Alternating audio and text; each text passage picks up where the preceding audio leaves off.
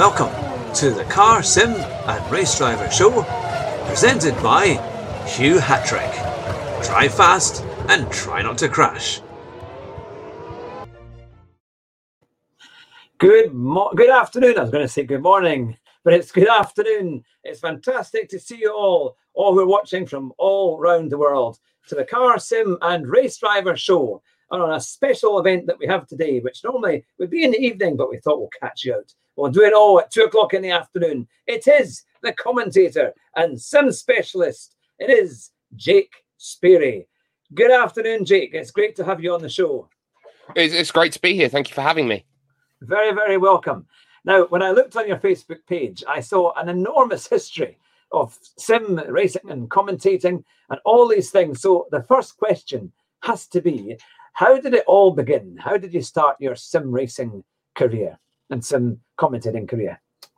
It all started with a failed relationship, which I, I think is going to be the weird way to say it. It all started with a failed relationship. I was 17 years of age at the time, and um, I think it was safe to say that I was looking for something to do to spend my time and really try and get myself into okay, what's next for me as a 17 year old kid who's not doing very well in his AS levels and all the rest of it. And I saw on YouTube, I saw Apex Online Racing's uh, Pro Mazda events and what they were doing at the time with uh, Knut Martinsson, Fan 91. And I, I, I saw that and it was iRacing at the time. And I thought, this is incredible. This is a game that I, have never seen before. I've never mm. seen something look so realistic, so brilliant at the time. And we're talking 2015, I think, at the mm-hmm. time. Mm-hmm. And I was like, oh, this is brilliant, except for the fact that you had Fizzy Fan 91 commenting on his own races. And I, I thought that was weird at the time. So I was like, well, I'm a plucky 17 year old kid who's made no impression anywhere at all on the internet. Hi, I can, I can do that for you. Well, why not? I can do that for you. And uh, unfortunately, they said yes. And now everyone's been stuck with me for the last six years. oh, that's fantastic. So you just basically asked the question if you could commentate on the chaps' races, and he said yes. That that just shows you, isn't it? It's all about questioning the right people and and being brave to, to ask the question. That um, so how did it progress from there then? So you know, because obviously you did a lot of commentating. Um, what's been your kind of the, the most successful um, commentary you that you've done um, so far? There are a lot of events that I've covered which I think have been successful, and a lot also which I think, if I look back now and judge myself to my standard now, that I think aren't successful. And um, I've been here, there, and everywhere. I've been around the business. I've done a lot of events, um, but there are a few that I am really quite proud of, and I think most of them have come actually in the last year or so. I'm really excited and proud that the work that was done to create the WTF1 charity event that happened on the race, which uh-huh. was, uh-huh. I, I, think, fantastic, mainly due to the fact that, you know, I was given license to go and create the event and create the formats and see how everything works out. And that came to a rip roaring success. Um, and, and on top of that, you know, I've had the ability to call iRacing World Championship events in the past and you know, those sorts of events have been a real eye opener into okay, what sort of level is professional, especially when you look at where, say, iRacing's commentary is looking right now, and they're grabbing in Radio Le Mans and uh, people yeah. like um, Martin Haven and just so many people from the real world coming in that uh-huh. you now start to look at it and go, I'm a part of that history, I'm a part of that lineage where mm-hmm. you look at commentary and you go, okay, that there's foundation now. Let's let's try and build. Let's try and move forward. You know, everything's a process, and you've got to keep learning to move forward and learning to feel like you can get better than you were the step you were as you're only as good as your last broadcast. Mm-hmm, mm-hmm. So, what was it that kind of attracted you to actually um, commentary work? Because I mean, that's quite a it's a challenging environment. You've got to be able to think on your feet, um, and if things go quiet, you know, be able to fill in and things and make it sound exciting. Um, what was it that kind of made you think, yeah, this is what I can do?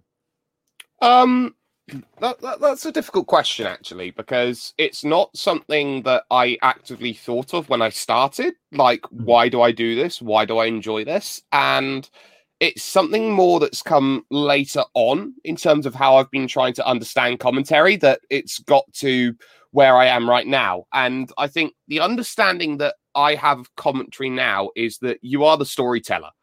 Mhm. Without commentary, you find that races are very dull and very boring, and that that's across the whole spectrum of sports as well.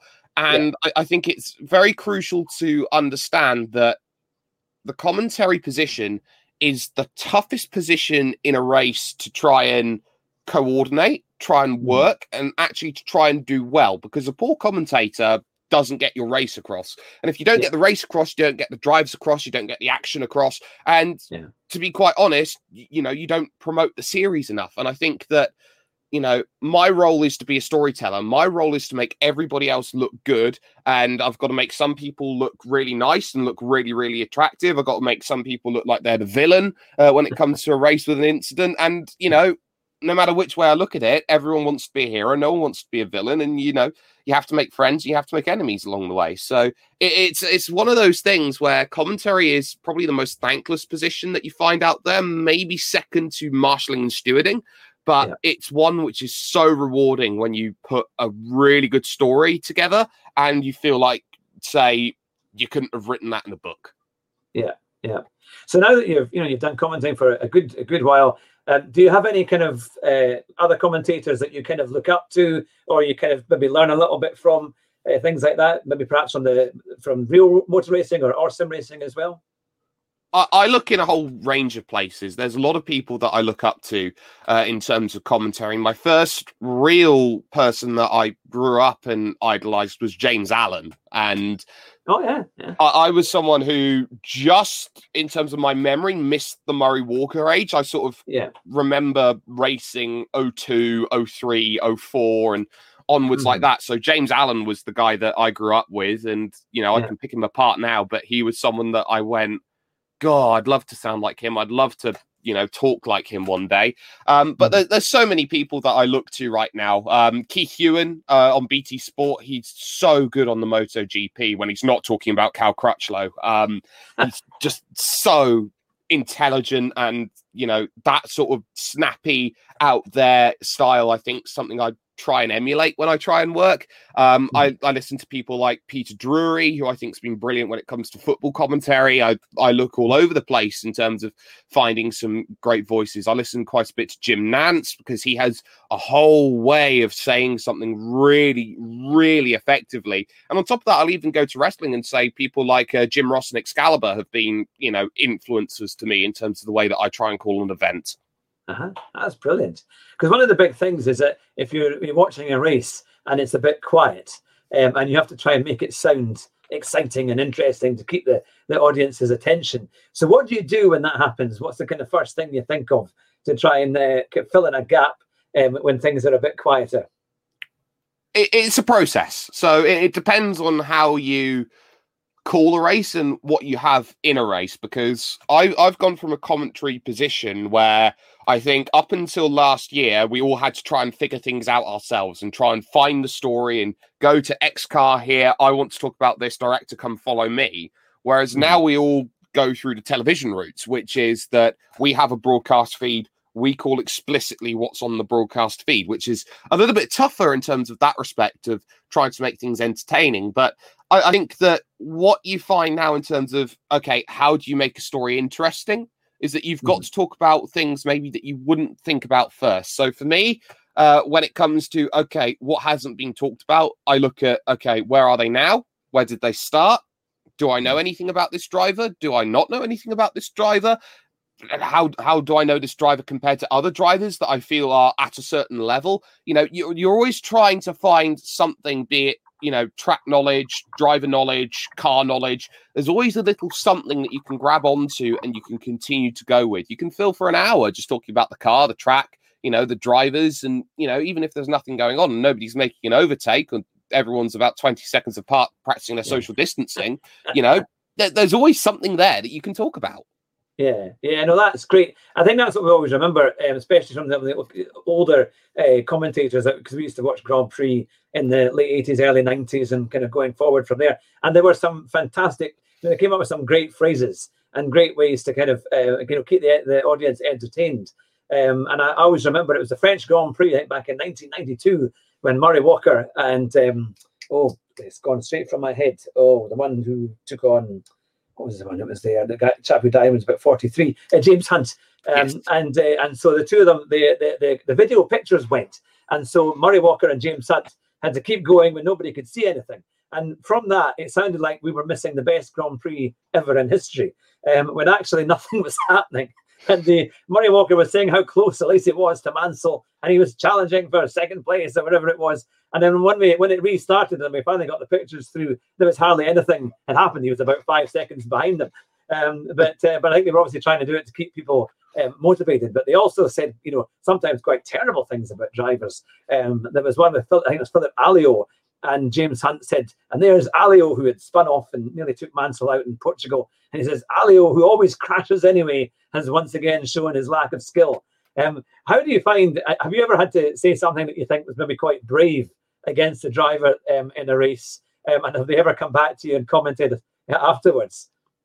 All too often all, all too often. I'm I'm I'm someone who's not afraid to share his opinion uh, in terms of putting things out there. I've said all sorts of things over the years actually about drivers, and I've called people walking chicanes and you know all the rest of it when it's come to you know how people are driving. And uh, the first thing that comes back when they you know you get a mouthful from it is you know, I, I, say nasty things like that because I want you to succeed. I don't want to say those sorts of things. It's you know, yeah, the, yeah. the, simple fact is is that every driver wants to be number one, and not everybody can do that when it comes to a race. And sometimes they, you know, you have to settle for podium or top five or top ten, or you know, sometimes mm. you crash out of the race. You know, every driver doesn't want to crash out of a race, but you know, when you see a driver do it over and over again, you say, come on, I, I, want to see you get better. I want to see you improve. I have a lot of great respect for you.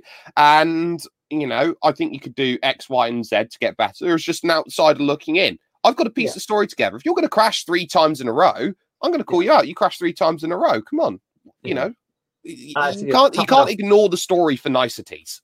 Yeah, I and I think sometimes that you, have to. Well, you're telling the truth of the event at the end of the day as well, aren't you? Because um, you can't ignore major major stories in in the in the race itself um, which is good. Well, I'll start asking some of the questions that we have. Uh, and the first one was from Luke from the Sim Hub.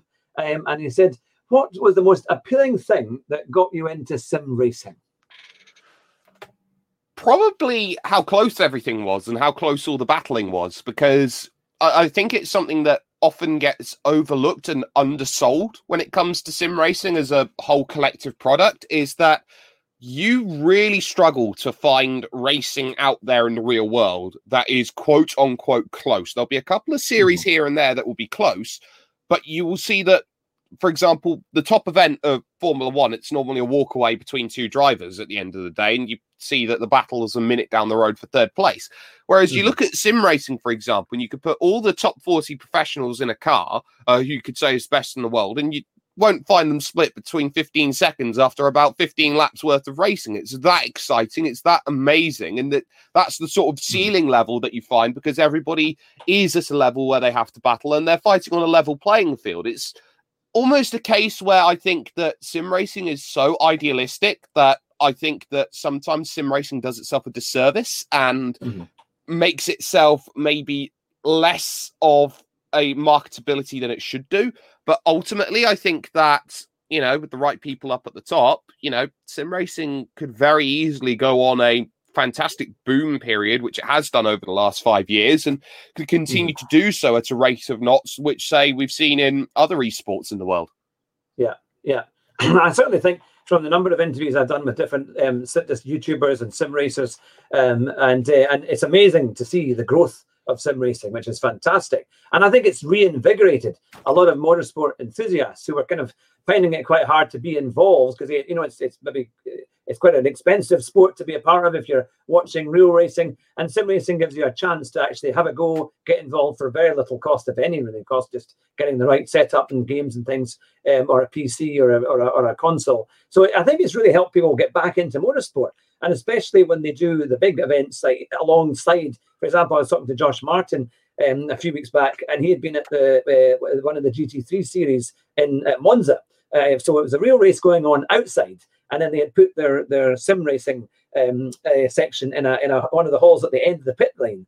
Um, and so you can see the cars going past in the background, the real cars going past, and then there they when they do a studio interview, and then you had the real race, the, the sim race that they were commentating on as well. And I think that's a brilliant way of, of really getting people involved.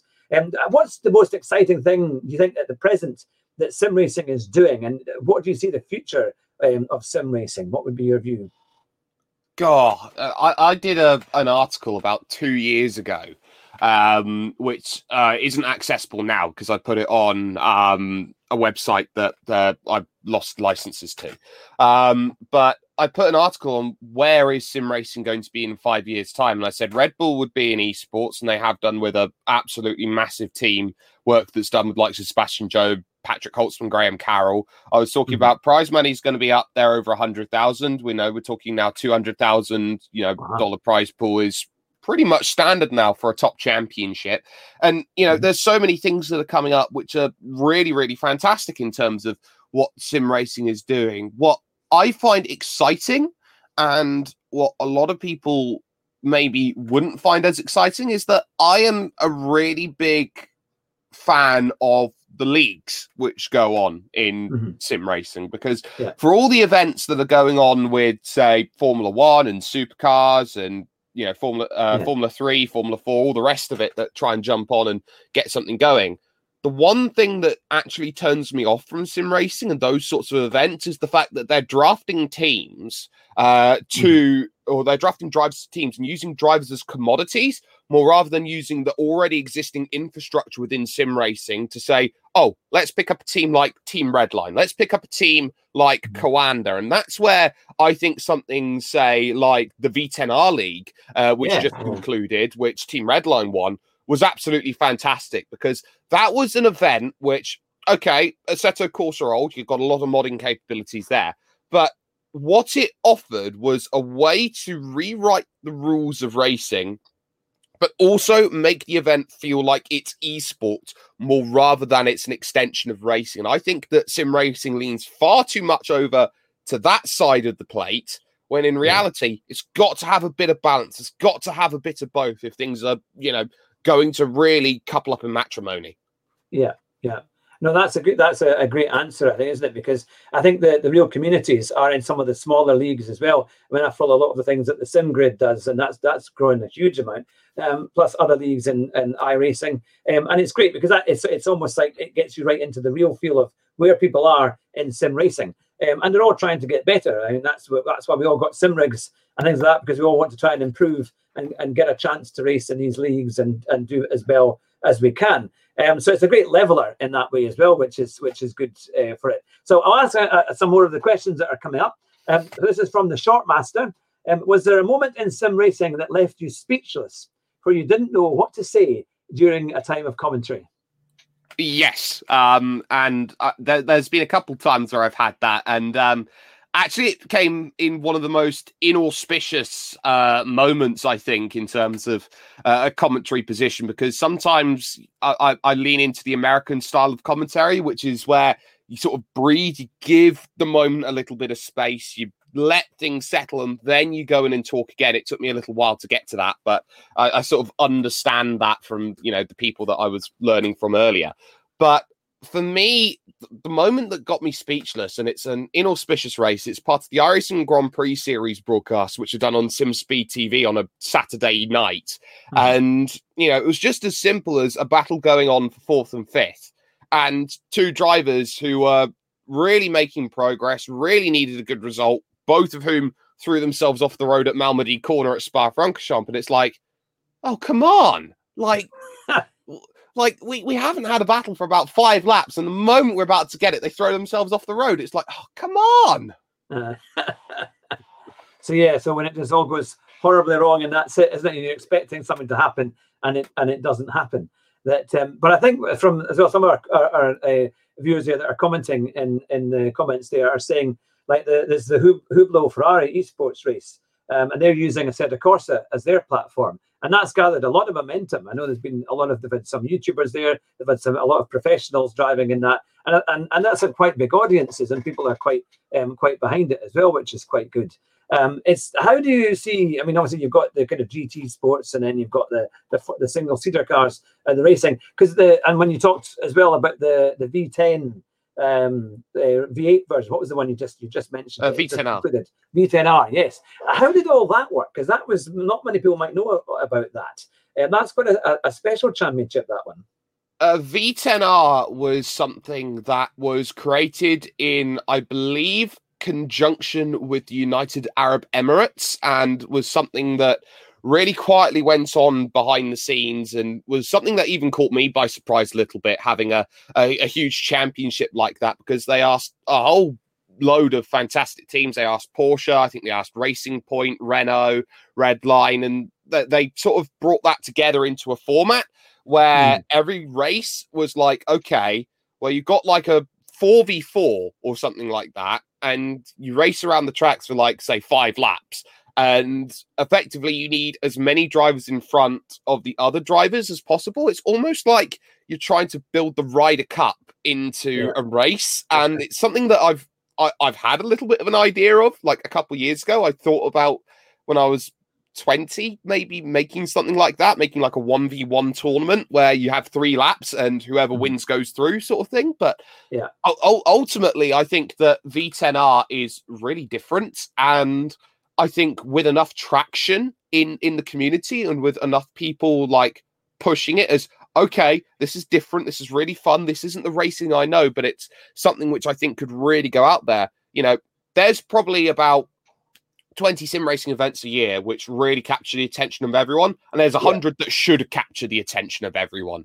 Yeah, yeah, yeah. No, that's the thing. And of course the V10R series that has that uses the kind of current looking Formula One cars, but with the V10 engine, isn't it? So um, it's it, they do sound pretty good as well. Um, and I think that was one of the big things. I saw that it was that Tiametmarduk was was driving was driving in that one. The, the, I think he's Australian um, a hmm. YouTuber mm. who was in that, and it seemed it seemed great fun to watch. I, thought, I watched the first one, um, and I thought, oh yeah, this is this is definitely a lot of fun.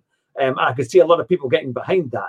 Uh, because of the noise and the kind of it's a bit more uh, invigorating when you get that kind of sound coming through from the engines uh, from all those kind of cars, which is great.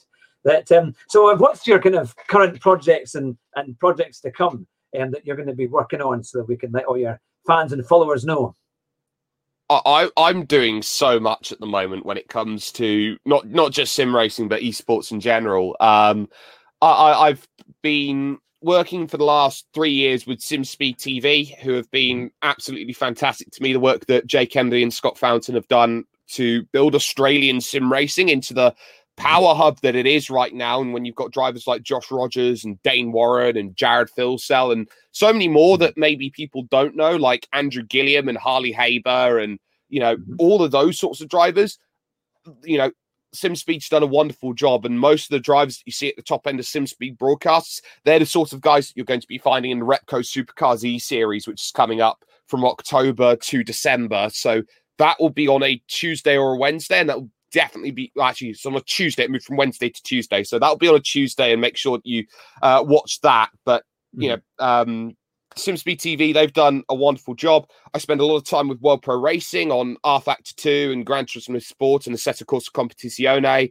Um, for what they've done in multi sim racing, they have built that on a platform which is simply incredible and have put sim racing on platforms which I think nobody has been able to network like World Pro Racing has. For example, they're on ESTV, which is the esports television network in the United States. They're on mm-hmm. uh, motorsport.tv uh, um, mm-hmm. online. They're on TVM Sports in Malta, which is just incredible. Uh, so World Pro Racing, something brilliant. Um, I, I'm open for bookings, of course. So if anyone wants a sim racing event, name your price and I'll see if I'm available. Um, but I do work with uh, some Indian sim racing as well, IRE Sports. Mm-hmm. They are uh, going to be really, really fun to work with. And it's something that isn't really talked about right now, but I think two years, three years, maybe even five years down the line, Indian sim racing is going to really grow when it comes to the market and everything like that. So, you know, keep an eye on IRE Sports as well. And of course, I'm also trying to break in um, to a real world commentary career as well. I jumped up um, to the Rich Energy British mini bikes um, about a month ago now, and that was uh, incredibly fun to sink my teeth into that. And uh, yeah, uh, hopefully on top of that, I'll be uh, streaming a little bit on Twitch as well. Fantastic. So, in terms of, you know, I suppose a lot of people wouldn't think how much does it cost to, to actually put together a kind of um, sim racing league. I mean, I suppose depending on how, how how much publicity you need, but I mean, in terms of an idea of figure sense, is it something that be, that can be done on a shoestring, or is it does it if you're going to make it work, does it need a, a lot of backing? Depends what you're looking for. Um, I, I know a lot of leagues that put a lot of money in. I know a lot of leagues that put next to no money in, and it depends on what sort of thing you're looking for your league and how you want it to get going and how big do you want it. Because there's so many things you look at when you're trying to build a league and build an understanding. You've got to think about okay, broadcast fees for one who do I want to broadcast it? How much do I pay the people who's broadcasting it? How much does the server cost, for example? How much uh, is it going to cost to get people to build a mod, for example, depending on what sort of server you're on? How how hmm. much are you thinking about putting out advertisements and are you going to get people in to go and sponsor your series? There's there's a million different things you look at when it comes to a league. Someone like me, you know, I run a league. I'm about to run a second league as well. So I run a a meme series called Max Pants, which runs every 13 weeks or every three months or so. And that I put the minimal amount of effort in on, and it it it's just so fun to watch yeah. people try and work out what's the craziest way you can go and win a race. And people win a race in the craziest way, and it's it's all a laugh and a joke. But I look at something else that I am doing, which is uh, with a group of people called Crest Autosport, which are effectively a rally group, but they're now really going to branch out into all sorts of simulators and pretty much everything out there on the market. Um, you know, I could be a lot more serious about that. I can put, you know, maybe a lot more money into hosting servers, practice servers, race servers. I could think about, okay, do I need to group? Do I need to put people in a Discord server? Do I need to put people in a Facebook group? Do I need to go through different channels? And mm. and you know you can just keep thinking and thinking okay what do you need? What budget do you have? Depends on you know how big do you want to go? How high is the ceiling? If you're looking for the best events in the world um you're probably looking at you probably need at least you know 10,000 in the back pocket if you're going to attract the top drivers. But yeah. you know if you're just looking to put on a fun league where drivers are going to be quick and everyone's going to want to race for a good time you don't really need to spend any money on a prize pool. You can say the prize is winning yeah, yeah, yeah. So that's the thing. Is it quite expensive to buy servers and things like that? I've heard of a few people who have servers on things like Assetto Corsa and, and things Assetto Corsa Competizione. Is that something that's quite expensive or is it fairly cheap to do? I don't know what the prices of servers are in other places. I know that for iRacing, for example, which is where I spend the majority of my time, hmm. um, mm. you're paying about 50 cents for an hour's server. So every 50 bad. cents you put in, you know you put in servers but i know people who have put in so many servers trying to build up a series and try and build up a community around it. I know there's people in oceanic sim racing which is down under who put on about six servers every week for uh oh actually no it's a lot more than that. They put on say five qualifying servers three race servers um, three practice servers for the big championship, two race servers sometimes, and that price sort of adds up over a year where they're paying, say, for example, if it's a hundred pounds, say, for a year subscription on iRacing, they're mm. spending an extra three, four hundred pounds just on servers alone. So yeah. you really yeah. do sort of get that understanding of okay, mm. some places could be really cheap with servers. You could put up a server for nothing, something like Gran Turismo Sport, for example, something like say Forza yeah. Motorsport it's not going to cost you a penny because you you've bought the game. You've bought everything that you need to yeah. sort of get yourself in for that quick fire into sim racing. But say for other places who need to recoup money in other ways, you know, yeah. you are going to be spending a bit more, and you really do need to look over your shoulder a little bit when it comes to yeah. servers. Yeah.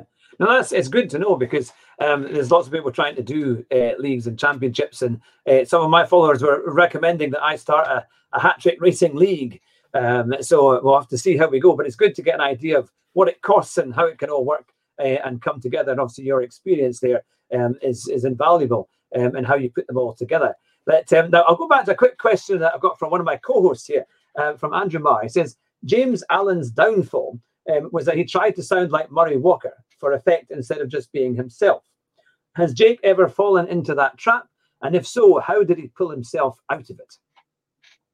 That's so difficult to look at in terms of trying to pull yourself back out and say, Am I trying too hard to be something I'm not? And, you know, you, look at it and you take advice from a whole manner of places. You know, James Allen was someone who I think was really good as a pit reporter, came in for the first couple of years and looked really good. But, you know, when you're following Murray Walker, let's be fair, yeah, it's yeah. the toughest job in the world to follow Murray Walker. You can have the most amazing commentator, arguably the greatest commentator that ever lived by history and by fans, is Murray yeah. Walker. The person after Murray Walker is always going to sound not as good. Now, to give credit to James Allen, he sounds a lot better than the guy who jumped in 2009, 2010 to go and follow him. So ultimately, you know, we haven't had really a good commentator until David Croft came along. And that, yeah, that was yeah. really, really tough to find in terms of a lead commentator. But mm. for me, in terms of have I had a moment where I've I've tried to sound like someone that I'm not? I wouldn't say I've had a moment where I've sounded like someone I'm not. I I'd more say I, would have a moment where I've maybe lent into too many little elements here and there, and mm-hmm. it's taken someone and a good friend of mine, Brenton O'Brien. He runs the uh, Evolution Racing team. He recently retired from racing uh, or sim racing at the back end of this year. Um, mm. And, you know, he sent me a message one day and said, you know, you're not as good as you were maybe a year ago, two years ago. And that was like, oh, am I not? Well, let me have a look at what I've done yeah, you know, you, you, kind of make a point. So you, you, you start to look at things, and it, sometimes it's it's the people around you that you know that can can say things to you, will say things to you, and go, you know what, you know, sometimes you do need someone to tell you you're not as good as you were that time, and you yeah. need to have a little bit of a, a relook at things because it's so easy just to fall into habits if you know everyone's just telling you, oh yeah, you're doing a good job, you're doing a good job, you know, yeah, doesn't give you much to work on it sounds like you're very kind of. I mean, to be that to be open to criticism in that way is it's hard to take. Um, no, it's, it's a good thing that you're able to kind of hear that and and then you take it as a complete way to improve what you're doing, um, which is really good. We we had some quite fun times in the summertime there. You know when they were doing the F1 esports um, earlier on in the year before the, the Formula One series started properly, and so me and my and my co-host Andrew Marr um, decided we'd try and do some kind of uh, it was like a kind of podcast commentary because uh, we could watch the race as it was live, turn the sound down and turn the sound off, and we did our kind of alternative uh, commentary on it. Mm. And and it was quite hard. I thought it's, it's good for us to practice. We'll, we'll have a go and see what it's like because we quite enjoyed the, the chance of doing it. But because they weren't really serious races, especially when they had a lot of the guests, you know, they had damage off. So they were just crashing into each other and, and it wasn't really that great. There were one or two exceptions where they did quite well, which was uh, the Brazilian race, uh, Brazilian Grand Prix, I think it was Albon um, and uh, I think it was uh, George Russell had a very very close battle for most of that race. So that we kind of felt that one that was a more serious attempt. I think sometimes we've certainly found it's easier to commentate on a more serious race, which is a kind of proper race, than if it's just a bit pandemonium and people aren't. You know, there's too many um, easy ways out. You know, if, if there's no damage on the cars, people didn't care what they were doing and they just crashed into folk um, for the for the sake of it. How, how do you find? I mean, obviously your races are, are very very serious. Um, what's your approach? Uh, you know, if someone asks you to do a kind of comedy race, or not a comedy race, but you know something that's a bit more entertaining, how do you change your your approach to something like that?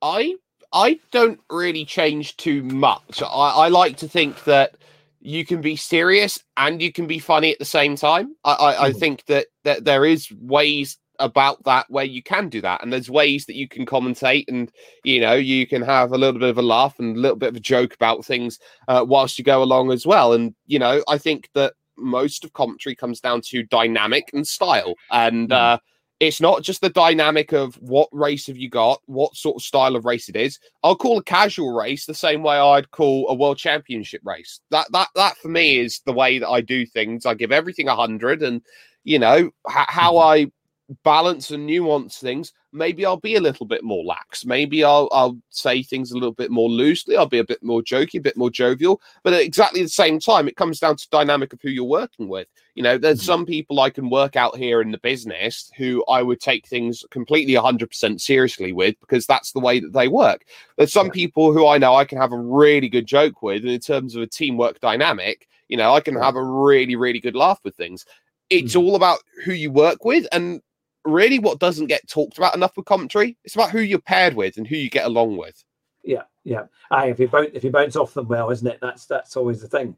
That um, uh, just uh, before we ask another question, just to everyone who's watching from all over the world, I know we've got people from Australia, New Zealand, we had uh, Norway as well. If this is your first time watching the Car Sim and Race Driver Show, we've got lots of interviews that we've done with many sim racers uh, and uh, uh, also real racing drivers too. So if you want to look at our back catalogue, it'd be fantastic. And of course, um, you can hit that subscribe button and give us a like as well. That would be fantastic. But of course, we have Jake Sparey here today with us. Uh, and you're, I mean, I have to say, I was so impressed. I thought, where am I going to start with this commentary history that you've done with all these different um, companies and, and races that you've that you've done?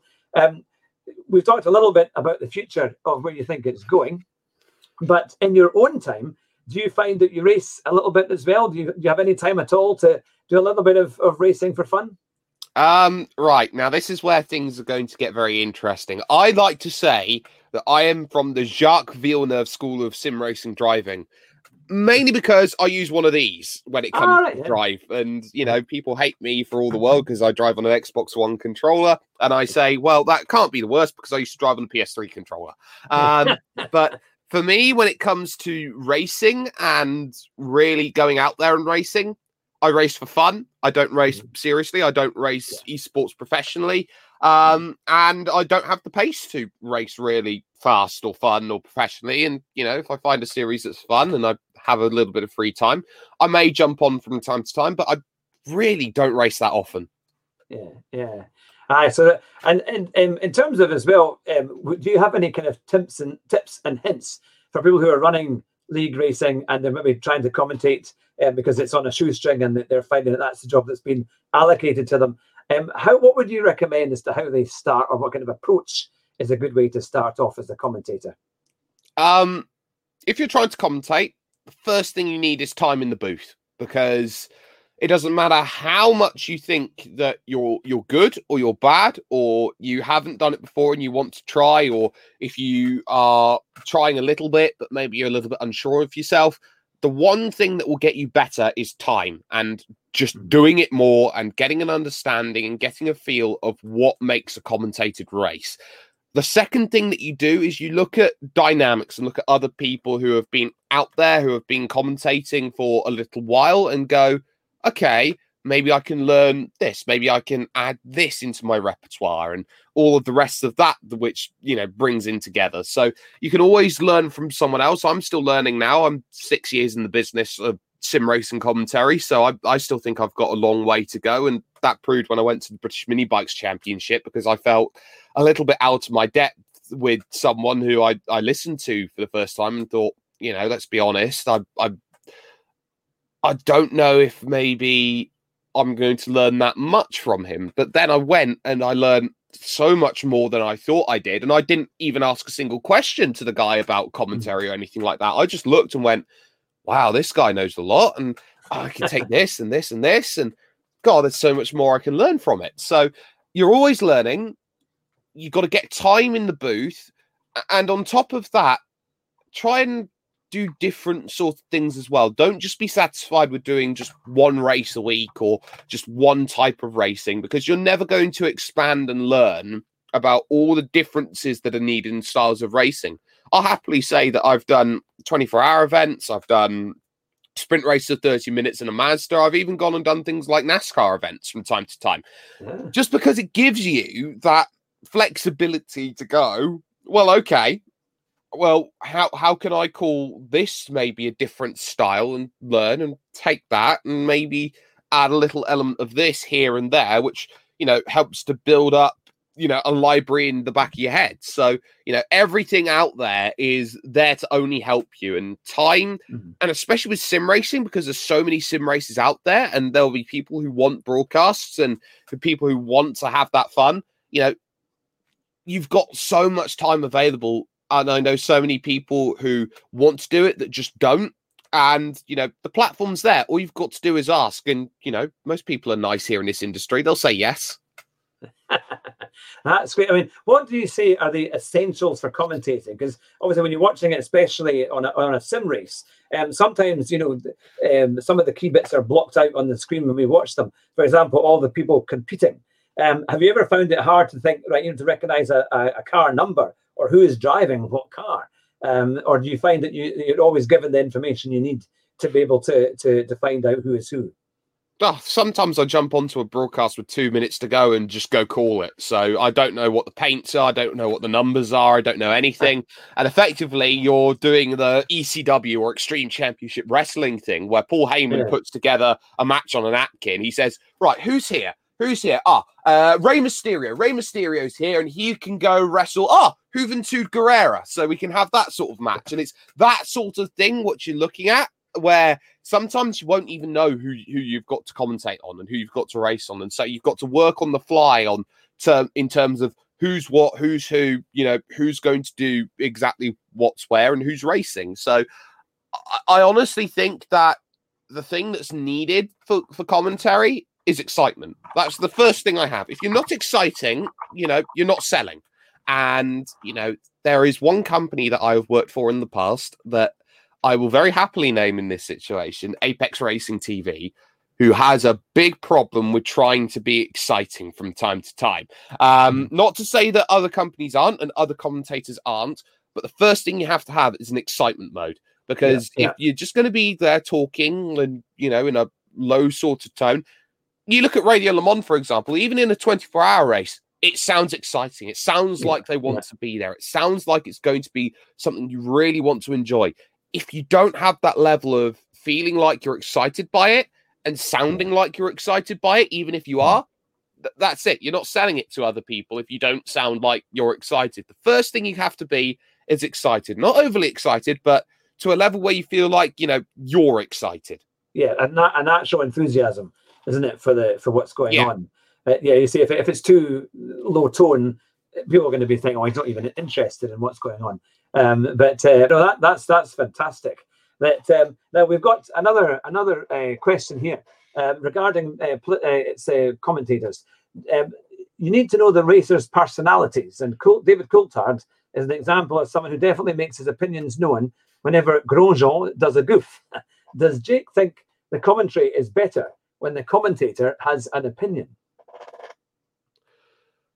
it, it depends on the role. Um, I, I, think it's a lot easier for someone in a color position who has been in a championship, who's been in and around drivers and sort of understands the driver's mentality. It's a lot easier for them to have an opinion. What people normally say is that, you know, the guy who's in charge, who leads the broadcast, his role is storytelling. His role is not to have an opinion or understand anything about that. But you know, how many times we heard about the opinion of David Croft this season about Cyril Abiteboul getting a tattoo for Daniel Ricciardo being on the podium? You know, we've yeah, heard that yeah. almost every race for the last five races when Renault's been doing well. Um, the, the the point is, is that you know, opinions are part of commentary. This is as much as it is the race's story it, you know, commentary is personal. It's your story as well. You get to tell someone else what you think about this race. You are guiding an audience and saying, this is what's happening in this race. Mm-hmm. You can give your opinion.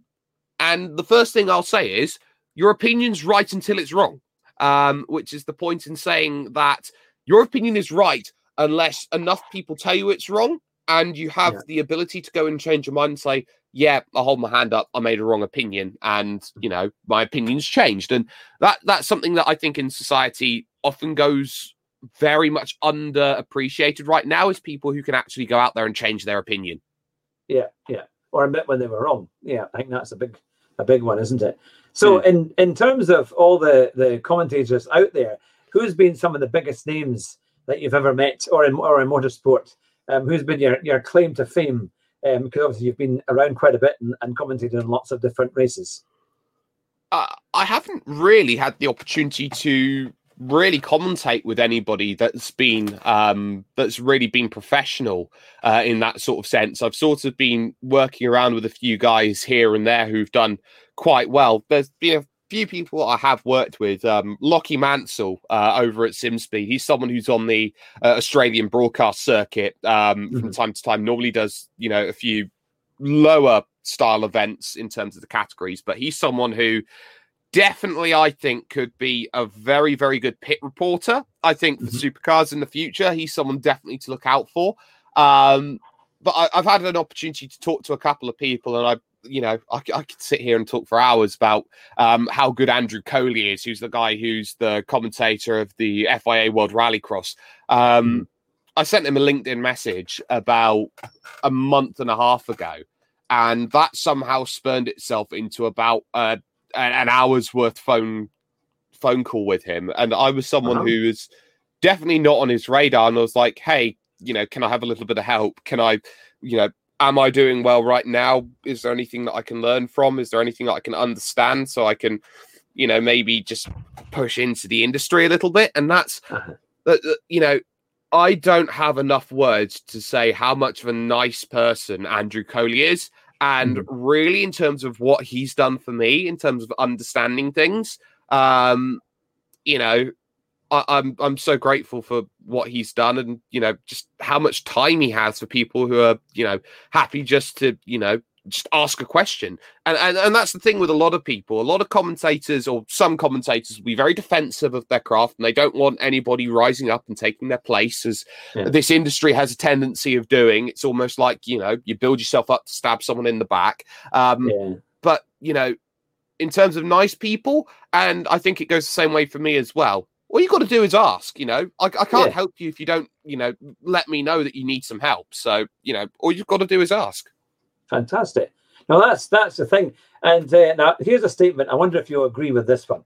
Uh, according to my co-host Andrew Martin, the best in the last 25 years, apart from Mr. Walker, of course, is Martin Brundle, closely followed by David Coulthard and then Mark Webber. And he also says Lee McKenzie is very good, as was uh, Louise Goodman um, uh, Louise Goodman commentates or does uh, pit work in the BTCC. Um, would you agree with some of that statement, or do you have particular commentators that are working out there in Formula One and other races that you think are, are right at the top of the game? You're starting to blur the lines now between a commentator, a presenter, uh, a pundit, an analyst, and someone who gives interviews. They're all very, very different, but they all sort of blend into this same realm. But you know, mm-hmm. sometimes you know th- there are a few differences. Um, I disagree. Um, mm-hmm. I think Martin Brundle is very good, but I wouldn't say that he is uh, the best. I think he's been an iconic voice. Um, yeah.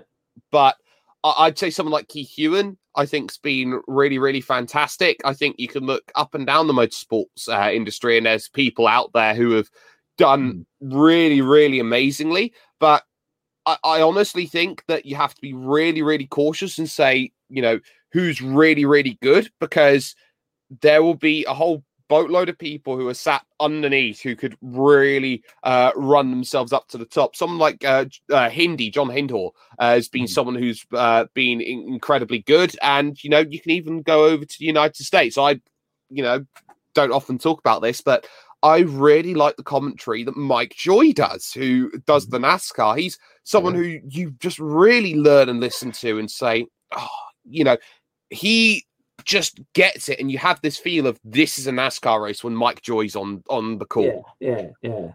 Yeah, no, I have to. I've watched some of the the um, iRacing when they were doing uh, iRacing when they're doing the NASCAR um, and also the their um, IndyCar races over the summer, and they were fantastic. Um, I have to say because I think they were using the same commentary teams as as they do normally for the real racing, um, and it was it was really great to listen to.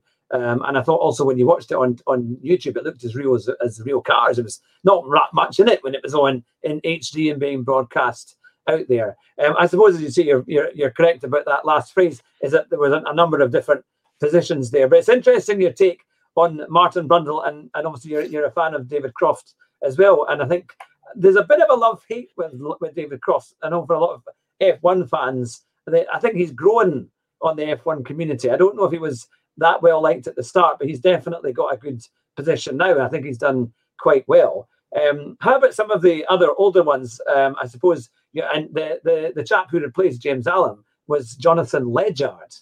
Um, do you, yeah, that that look says it all. Um, but he yeah. only lasted a couple of years. Um, I quite liked when it was David Coulthard and Martin Brundle. Um, when they were at BBC, I thought they did. They were there for a year or two and did quite well. Um, do you, is there an era there that you that you quite like, um, or a, or a, a kind of combination that you think would be would be very good? the thing with Brundle Coulthard is that you had a dynamic where you've got a color commentator and a color commentator, which effectively mm-hmm. means you get all this information about the cars and the tracks and the drivers, but but you it, it's almost like going in and looking at a storybook and it's all description. You get about eight pages of description and you get about two throwaway sentences which drive forward the plot, which some people mm. like. Some people love a really, really descriptive storybook. But, you know, for me, as someone who is a fan who looks at, you know, racing and motorsport and commentary, that's not a cup of tea that, you know, I, I think I'll drink all the way to the bottom. um, Jonathan Legard had a problem, and that was he mm. said problem too much. Um. He was someone who came from a sports background in the BBC, uh, and just just didn't click, just didn't yeah. didn't move forward. And quite honestly, I don't think that he sold the races enough, and I think that he bumbled around for two years, uh, mm. looking for something to be there, which wasn't quite there for him, in my view. So that's something in terms of eras which I like commentary. I, I, I really like the commentary that's being done right now by Croft and Brundle. I think they're very yeah. entertaining. I think they've done well.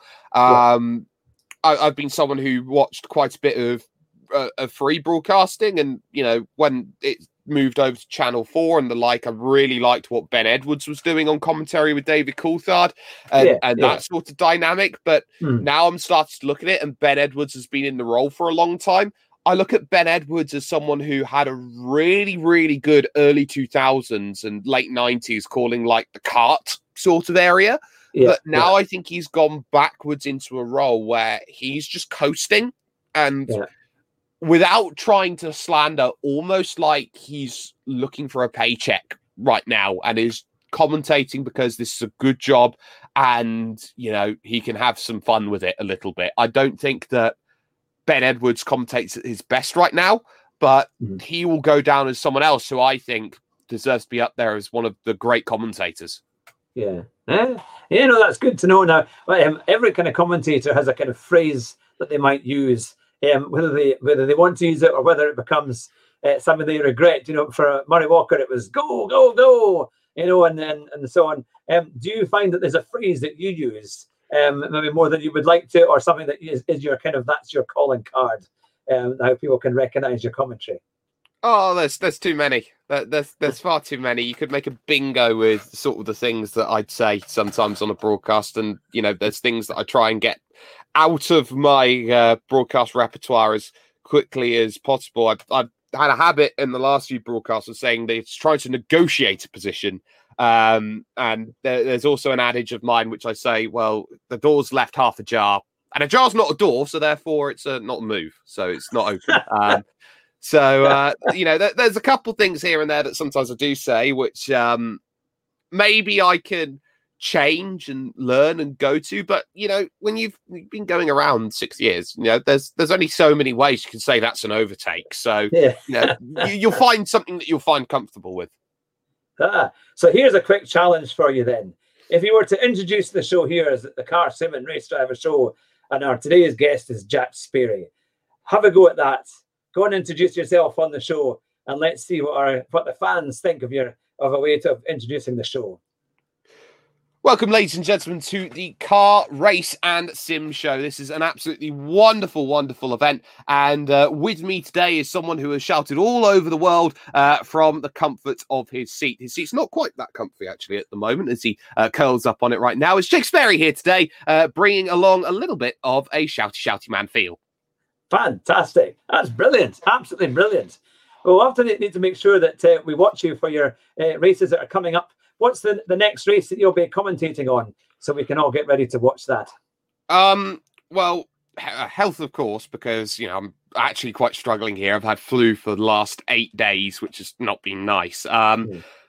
All things going well, I think that I'll probably be looking at Sun uh, Saturday night probably is going to be the time where I'm going to be broadcasting next. It'll be uh, nine o'clock uh, British, uh, so work that out for where you are around the world. Uh, and I'll be calling the iRacing Grand Prix series for round six, I think, of the championship. Fantastic! Oh, that's great. Well, it's absolutely brilliant. Um, to have you on the show, we've had a request actually. Uh, one of my other co-hosts has asked you. We have we have a special motto on the show, um, and it's uh, when we when we kind of rebranded a couple of years ago, and it is drive fast and try not to crash. Um, how would you say that as a commentator? Well, he's got to drive fast and well, try not to crash. That's great. That's brilliant. We also have another one which is coming on our t-shirt, which says "Winning the race at the first corner," um, which is a kind of spoof on itself because one of my co-hosts um, did um, his his racing license at Silverstone, and uh, when he did it, it was about a three or four day course. He got all the kit and all the stuff, got ready. He was third on the grid for his first race, and it was all very exciting. And they had the drivers debrief um, or briefing beforehand, and they all went into the room, and everyone was very quiet and very sensible. And then they said, "Does anyone um, got any questions at the very end?"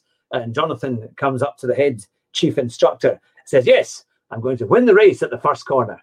And the guy just put his hands to his head and went, "No, you haven't learned a thing." You know, obviously he was joking. But this, this, this was the thing, and then that he did finish third as well for his first race, which wasn't too bad along it on the on the the, the Stow circuit at, at Silverstone, the kind of the small circuit.